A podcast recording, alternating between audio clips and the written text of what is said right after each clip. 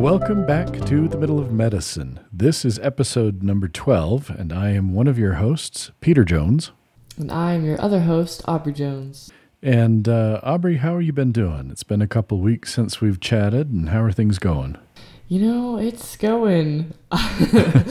School is in a. I taking a summer semester, and it's a lot of work, and work is a lot of work as well. But it's good. It's it's Yeah. going. Still working three shifts a week, or are you picking up extras now that school's back in? I'm just doing three shifts a week because we just got a raise. So Ooh, I'm not not super worried about money, even though the incentives for picking up extras are insane right now. like really? they are 3.25 times regular pay What? baseline. And then also they're giving out like lump sums for some shifts. That is insane. It's insane, but three shifts is already so much for me with like school and everything. So I, for my mental health's sake, I'm not picking up any extras in the coming months. I think that that's smart. Um, yeah. Do you have? Will you have some time with no school before fall kicks back up? Yeah, I get my most of my classes like my finals week technically is like July 26th or something like that. So Okay. and So you've got a few is, weeks. Yeah, lab is done even earlier than that. So it's I'll have a bit of a break, which is good cuz I need some sort of break, but Yes, Yeah. definitely. how have you been?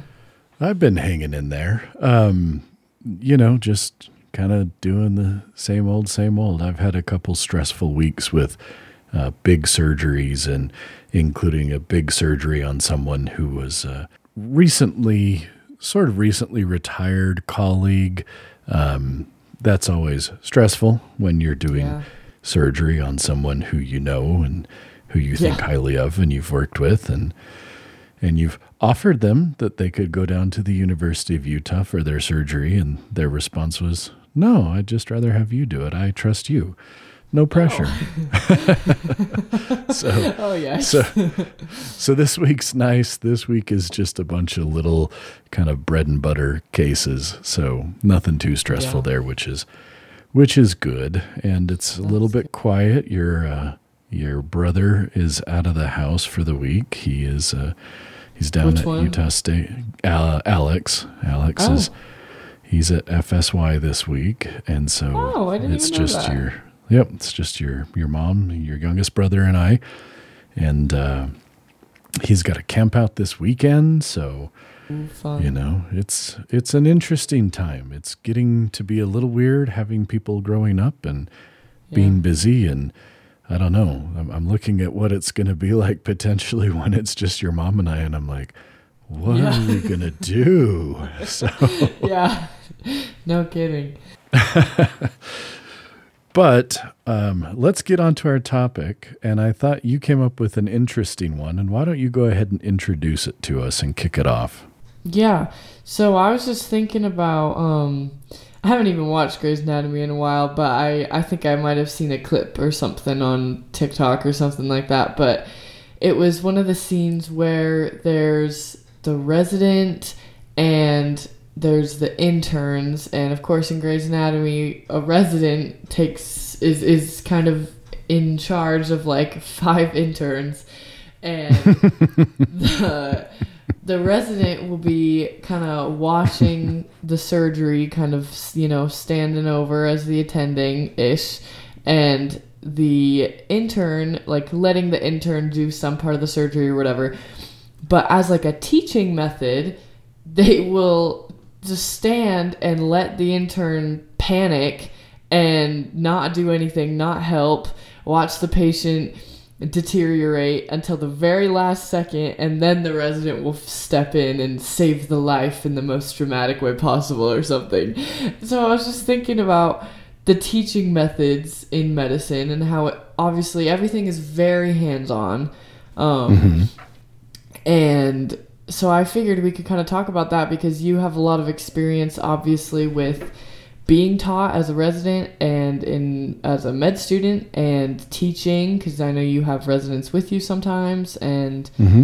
and med students with you and I get to observe residents and I was you know taught myself as um anyway I figured we could talk about teaching methods where I was I've also been taught by fellow fellow PCT. I've seen nursing students come in for clinicals and be taught by some of our students. I've seen just the nursing graduates, like the new hires in orientation and stuff. So I've seen lots of teaching, been in some teaching. I haven't yet oriented anyone because I'm not quite. I think they want you to be closer to like a year of experience in order to do that. Um, but I'm getting there. They were like, I cleaned the slushy machine the other day, and they were like, "Do you remember how to do this well enough to teach someone?" And I was like, "I have to teach someone how to clean the slushy machine." Okay. but anyway, so I figured we could kind of chat about chat about that. So, what are your Sure. thoughts?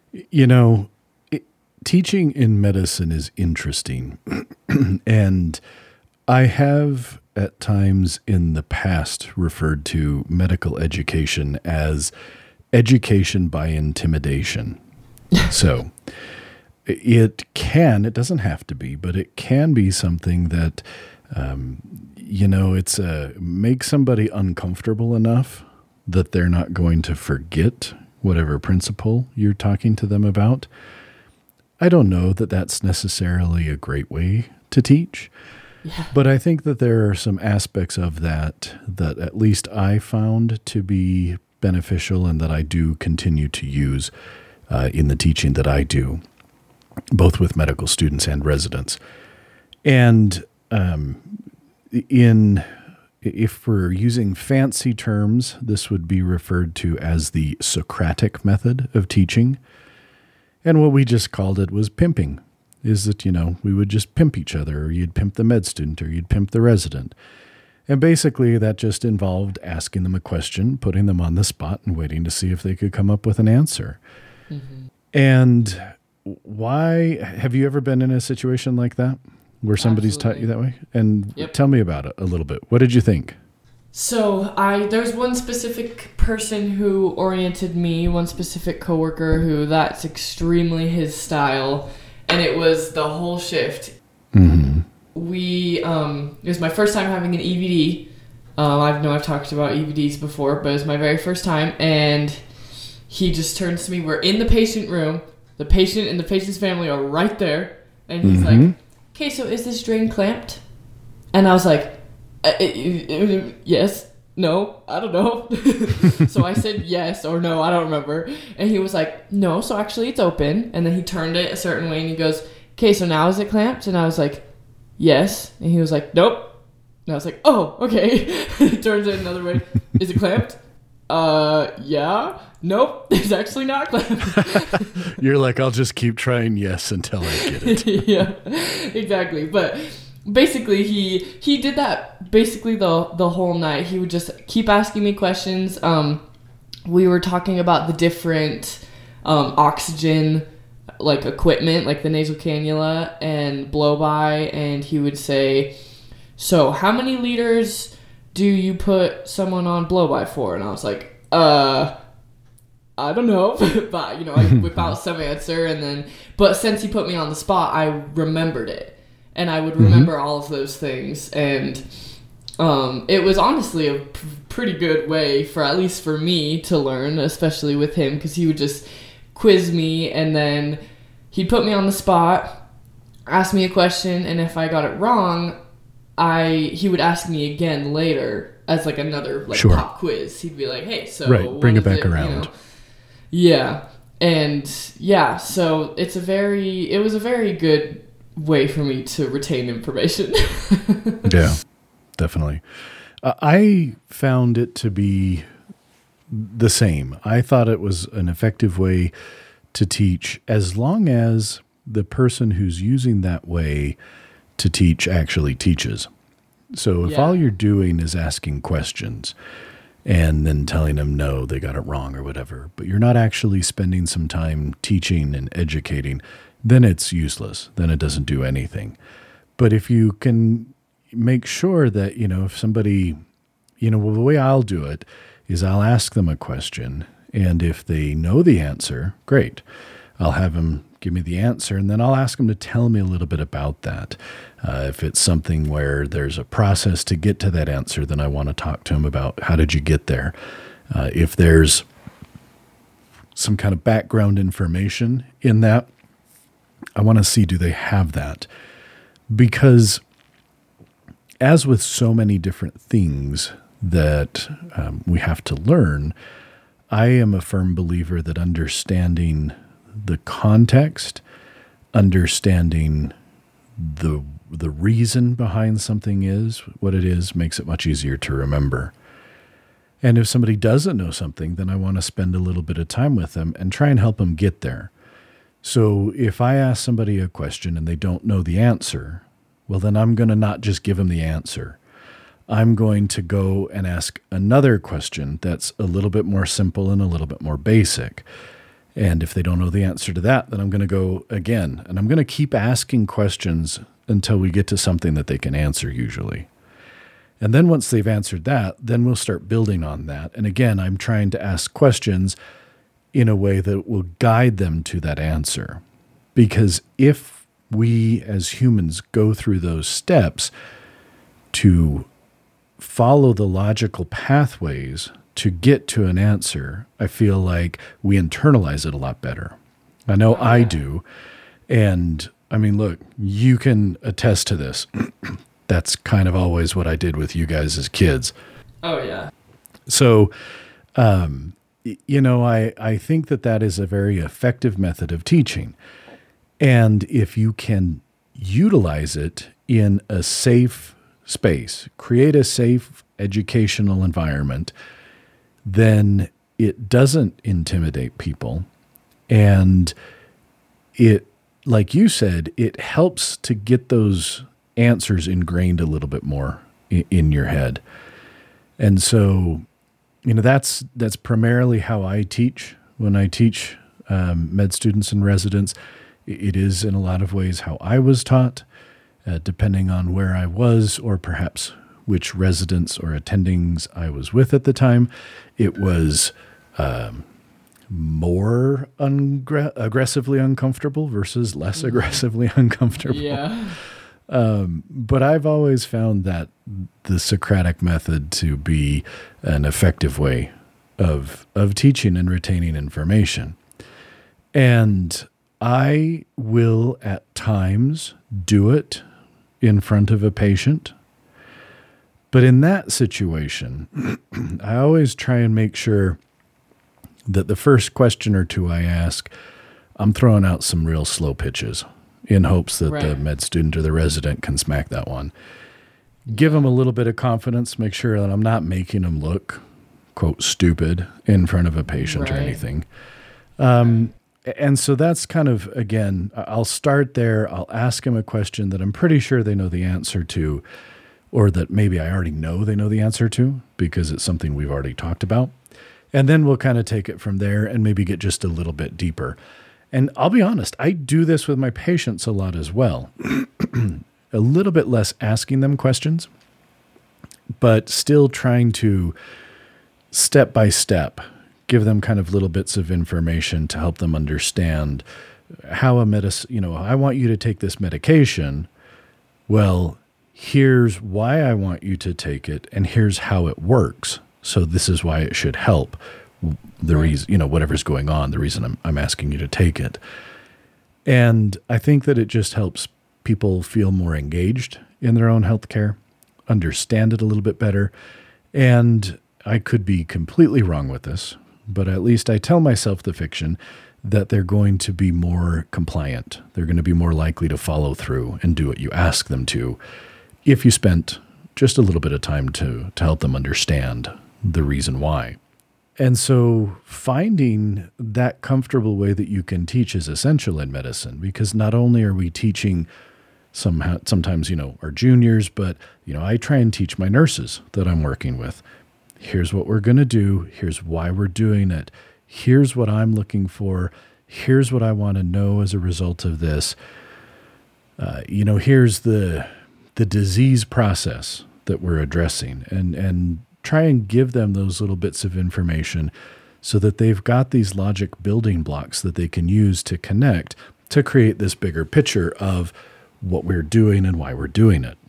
Right. At the same time, if I don't have a really great reason why I'm doing something, I'm totally comfortable saying, you know what, I want to try this, but I don't know exactly why. So, you know, being willing to be honest, I think is super important. Um, what have you seen, if much at all, from the way the, uh, particularly the neuro and neurosurgery residents and interns do stuff like that when they're rounding and things?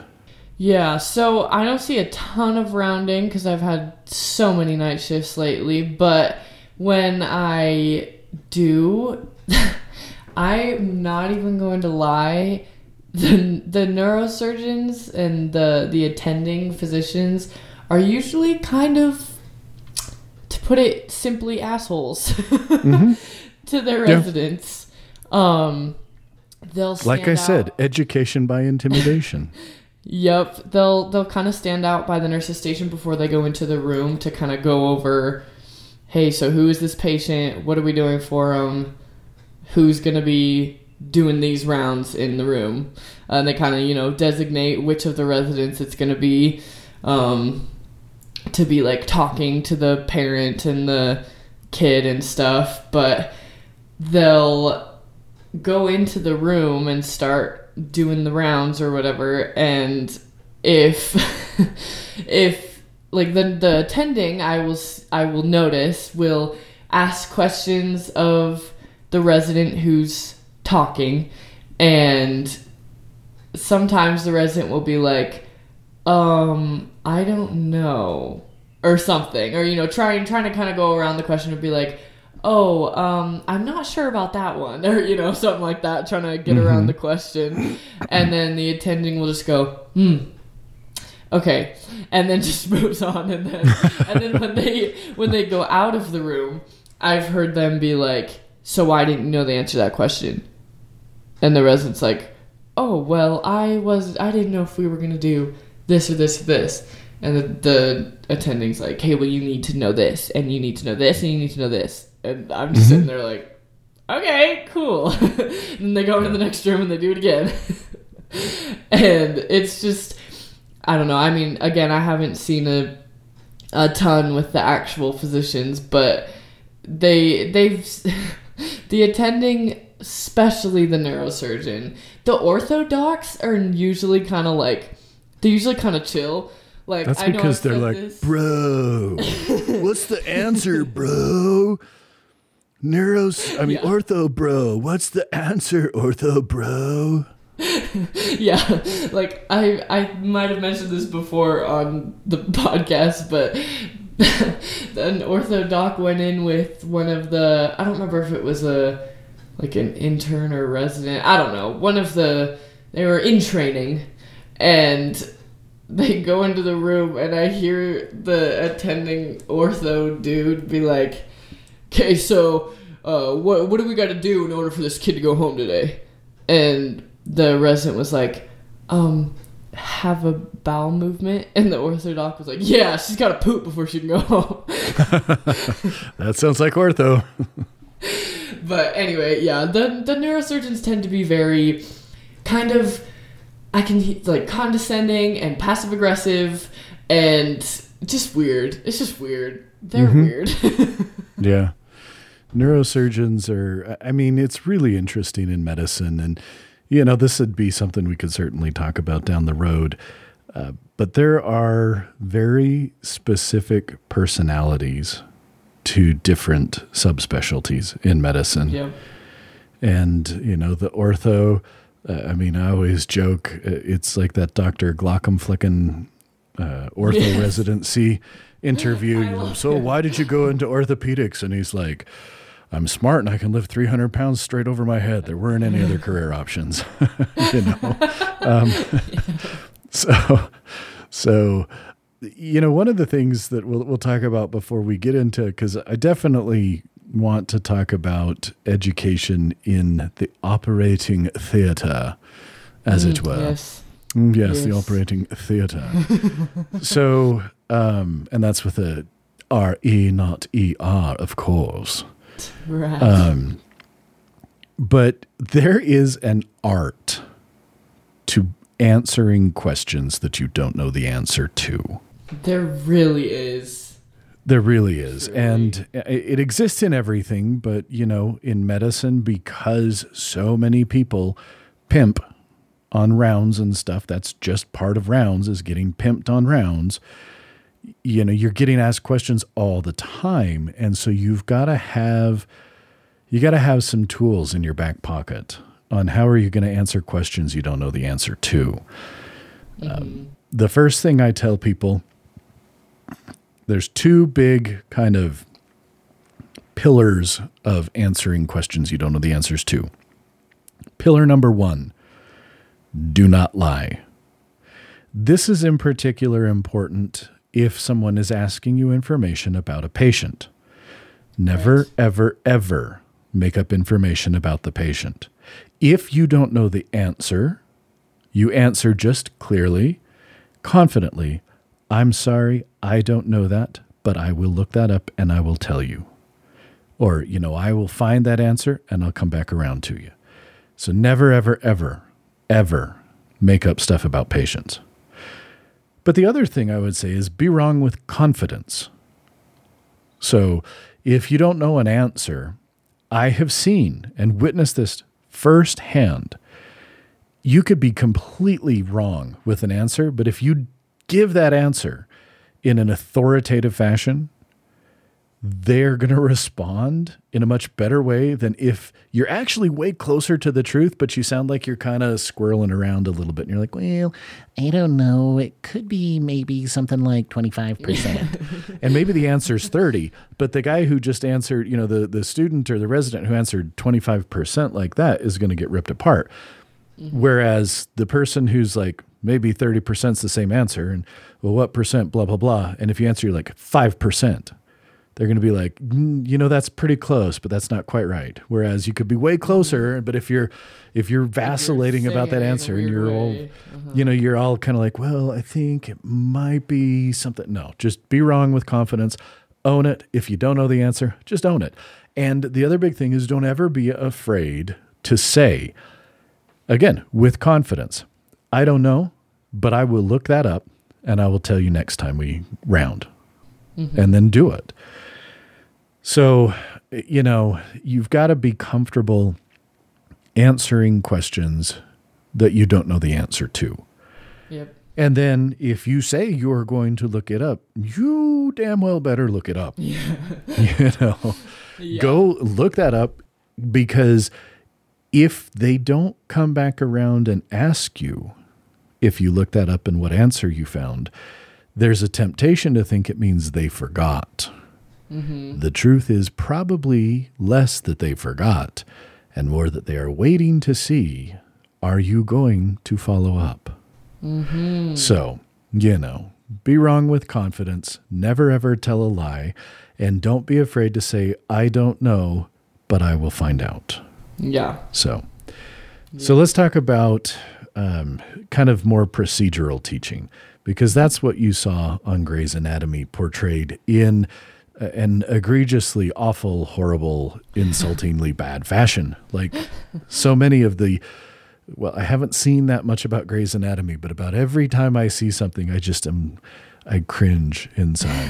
it's just like, oh, it hurts me so bad in medicine, there's kind of a common saying, and maybe this exists in other things, but medicine's what I know. And that is see one, do one, teach one. So we'll use an IV as an example. You see somebody place an IV. Then the next time it's your turn to try and place the IV. And once you've successfully placed an IV, then the next step is to teach someone else how to place an IV. Now, there's a lot of things where one is not enough, but it's that principle where you need to observe it. And then the next step of gaining a, do- a level of mastery with that skill is putting it into practice and doing it. And then the final real step of mastery is instructing someone else in how to do that. And so we see that in medicine and surgery all the time. You know, you start off and you're simply observing. You know, you're watching somebody how to do it. You're you've read up on it hopefully. Um, in this day and age, it's much easier than it was when I was in medical school, which, gosh, I realized just a couple weeks ago, Aubrey, 20 years ago, I started medical school. Oof. So I'm feeling really old, and the white in my beard, I guess, is well earned. But, um, you know, now you can watch a YouTube video on almost every surgery out there. You can you can find some video of somebody doing almost any surgery you need to do. yeah. So if you're going to do a surgery, great, go read up on it, know the anatomy about it, watch a video on it. Because when you go in to actually watch it in real life, somebody's going to pimp the heck out of you. You're going to get questions oh, yeah. asked. And the more prepared you are to answer those questions, the better off it will go. But you're never doing anything, or at least in good, reputable teaching institutions, you're never doing anything that isn't safe. You've got to learn, and you have to learn experientially. You have to, again, that middle part, you've got to do it. You got to do the surgeries, you have to do the procedures, you have to do those things, but it should never be in a situation where a patient's safety is at risk. And so you're you would never ever ever take someone who doesn't know what they're doing and put them in a position and then let them flounder to the point that potential harm is coming to the patient. You hmm. just wouldn't. And so as a as as a junior resident or whatever, if you were going through a case that there was a resident who was taking you through it, then again, they're walking you through some of the simpler steps, and then they're probably going to take over at some of the more complicated steps. And there's always going to be an attending in the room, and they're maybe going to take over even at some critical points of the procedure, depending on what it is. But we're never going to, we understand that people need to learn, that residents and med students need to get put in situations where they can gain that experience. But we're never going to do it at the cost of safety for the individual who is trusting us with their care, or at least we never should. There have been actually a, a few big lawsuits uh, that I've come across in the last, I don't know, probably five plus years, where basically what was happening is the attending was not uh, being there with the patient the whole time and was letting the residents do more than was probably safe and in some cases actually was off doing another procedure in another room while a resident was finishing a procedure and that kind of thing. And again, that kind of stuff happens to a certain degree. There were times in med school and residency when we're wrapping up a case that certainly the attending doesn't need to sit in there while I close an incision. I know how to close an incision. I mean, I do that now. I don't need to close all my incisions. My PA or my nurse practitioner, my NP who's there with me, they're perfectly capable of closing that incision. So we'll get to a point where there's nothing else that could go wrong. So then I'll break scrub and I'll go do my op note and I'll put in orders and maybe go talk to the family and then come back around to make sure everything went okay. And they finished up fine. But only doing that because I have closed this incision. I have done this procedure many times with this individual mm-hmm. while I was observing them the whole way. So that's how come I know I can step away because I know they know what they're doing because I watched that all. Um, I think, you know, we'll give a real quick rundown again of what the different levels in kind of medical training are. You've got your med student, then you have an intern. Intern is a first year resident. And most of the time, interns are broken down into either kind of medicine interns or surgery interns. Um, there are a few others, but you know, most of the time, no matter what you're going to go into, you're going to do an internship that focuses on kind of surgical stuff if it's a surgical field, or medicine stuff if it's a medicine field. Um, in my experience, interns don't get in the operating room very much. Uh, not a lot of time for them because they're the one who, you, you know, you've got 12, 15, 20, 25 patients or more on your service, and you've got to round on them in the morning. You've got to round with the team, and they're going to make a plan for all those patients. And then you're making sure that those plans are carried out, that the orders are put in, that anything that needs to be followed up on followed up on is followed up on. You are putting in your note. You got a document. So you've got to write a note. And yes, sometimes it means you're writing 20 plus notes a day. And then by the time you kind of do all that, now it's time to start wrapping around. If you've got people who are discharging, you've got to get discharge orders in. You've got to get discharge summaries in, you know, all these different steps that you're taking. They're like like it was fun to go to the operating room, but the whole time you were in the OR, number one, your pager was going off because the nurses on the floor were calling about, hey, I need this and such and such for this patient, or I need this for this patient, whatever. And so you were frustrated because somebody, the nurse in the room is answering your pager and then asking you the question, then you're telling them, and then they're telling the nurse on the floor, and it was just a pain in the, in the butt. But also, you knew that once you got out of that case, you were now one, two, three, maybe four hours behind on this huge pile, pile of work that you had. So, really, as an intern, most of your time was managing the patients on the floor. And it really wasn't until you kind of got to a second year, whether it was surgery or urology, whatever, that you started getting into the operating room. And depending on the complexity of the case, yeah, you may have had a senior resident or a chief resident or maybe even a fellow who was with you walking you through it. But the attending was there in the room as well. And oftentimes they were scrubbed in and helping. Urology is a small enough specialty that we didn't have a ton of residents. And so usually had a chief resident who wasn't on a service and could kind of move around to different cases, but everybody else was on a service. And so you were just doing the cases that were on that service. So it's not like there was a bunch of residents all working together in a single case. It was like one or two at most because there was a lot of other work that needed to be done. You don't have enough people to spare to have a bunch of people standing around looking, you know. And Yeah. and and on a service on a team, there's going to be more residents than there are interns. You know, we had one intern per service, except the big services like cardiothoracic surgery, vascular surgery, and trauma. Like every other service only had one intern, and those services had two. Even if you've got more than one or two, it's again, I think like on ortho, because they were a big service, they had three interns on orthopedics at a time. But again, they're all off just doing different things constantly. They're not standing around in the operating room.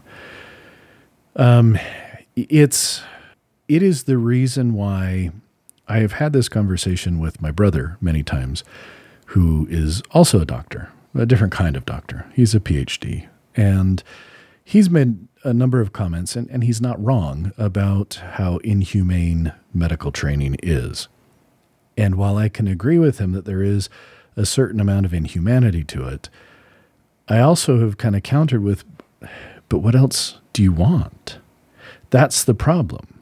We're stuck kind of between a rock and a hard place in that if we tell the residents, work less, have more days off, you're going to have to be in residency longer especially if it's a surgical residency. But even if it's not a surgical residency, you have to have experience taking care of a certain number of patients.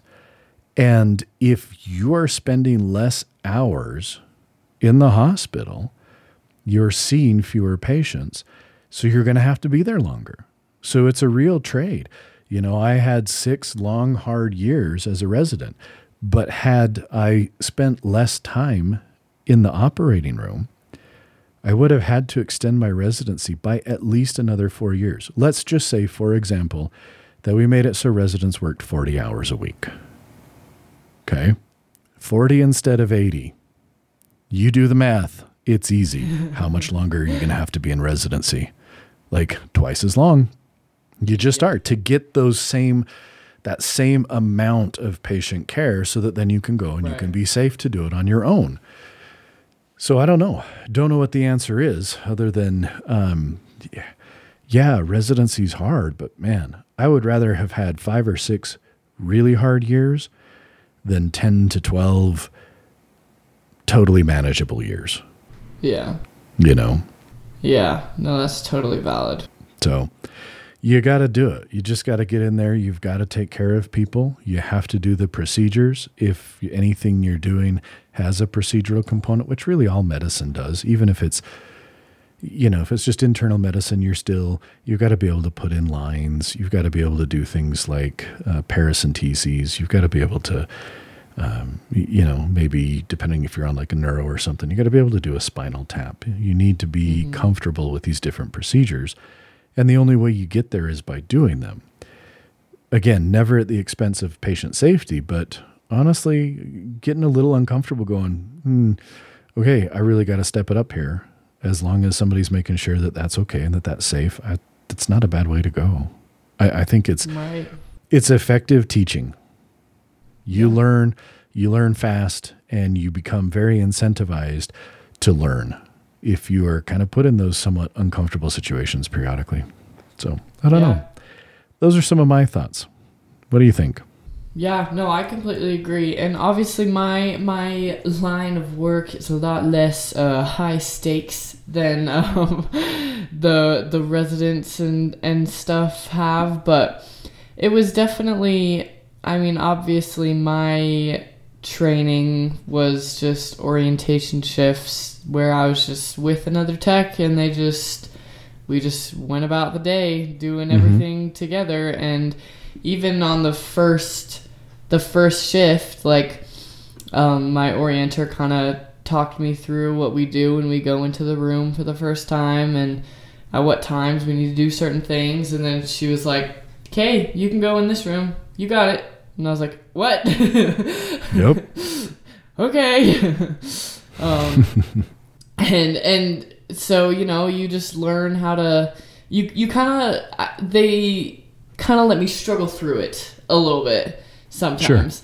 When when doing things like working the feeding pump and you know connecting it and doing it in a way where you're not gonna release gastric content onto the bed and like getting the you know doing everything in the right the right order the right steps. And it was very effective for for my orienters to kind of just be like okay so what's next?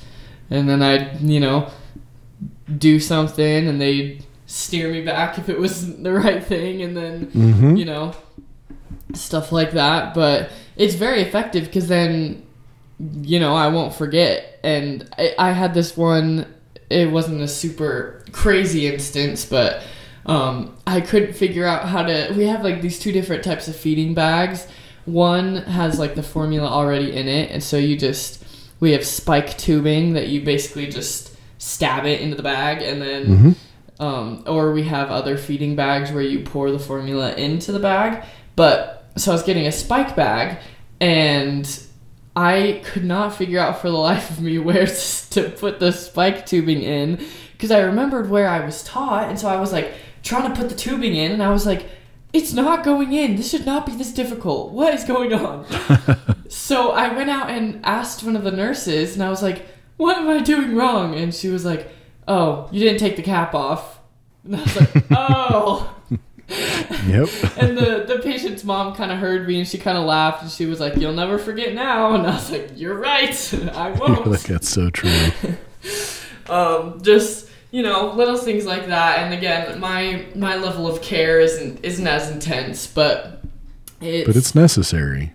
yeah, it's necessary stuff, and it's necessary to do things correctly, especially because I am right there with the patient, with the family, and I can kind of notice it. It makes some families a little nervous when they see a tech orienting another tech, um, and then see the, that new tech come in and do something by themselves. I can kind of, they kind of like watch with wary eyes as the new tech is doing whatever, but I think it's very um, needed for it to be hands on because you can't just. I mean, I know I wouldn't remember if someone told me how to do something and then told me to go in and do it, but I never like like I was. I'm not gonna remember unless I've had the practice doing it hands on. You know, Totally. but yeah, it's good stuff. Yeah, and it's essential, and it it is an interesting environment in which to teach and be taught because it is a lot of it. It is in front of other people. It is, and and we're teaching, and again, we're learning about how to take care of people, and so you know it puts a little bit pressure on you, but that's okay. We can all rise to it, and. Uh, you know and and w- whatever you see in Grey's Anatomy just remember that my opinion is there's a 99 plus percent chance that it's false so Yeah, they're not gonna just let someone bleed out on the table for teaching purposes. That's not really how it works. no you don't ever let it get that far so well i have one last question for you before we wrap it up here today aubrey and that is have you seen episode one of miss marvel No, I haven't. I just finished Moon Knight two nights ago. oh my gosh you've got to watch miss marvel I didn't know It if that it was- was out already.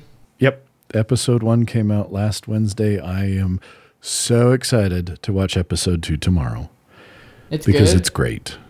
It is Oh, delightful. wow. It Good. is delightful. So, so get on there, do a little self care, watch uh, watch. Miss Marvel, and and we'll uh, get back together in another couple of weeks, and we'll talk some more about medicine. Again, thanks to good. everybody who's subscribed. Uh, please leave us a review, leave us a five star rating. If you have any questions, uh, feedback, thoughts that you want to share with us, reach out at feedback at themiddleofmedicine.com. And uh, we'll talk in another couple weeks. Sweet. Thanks, guys.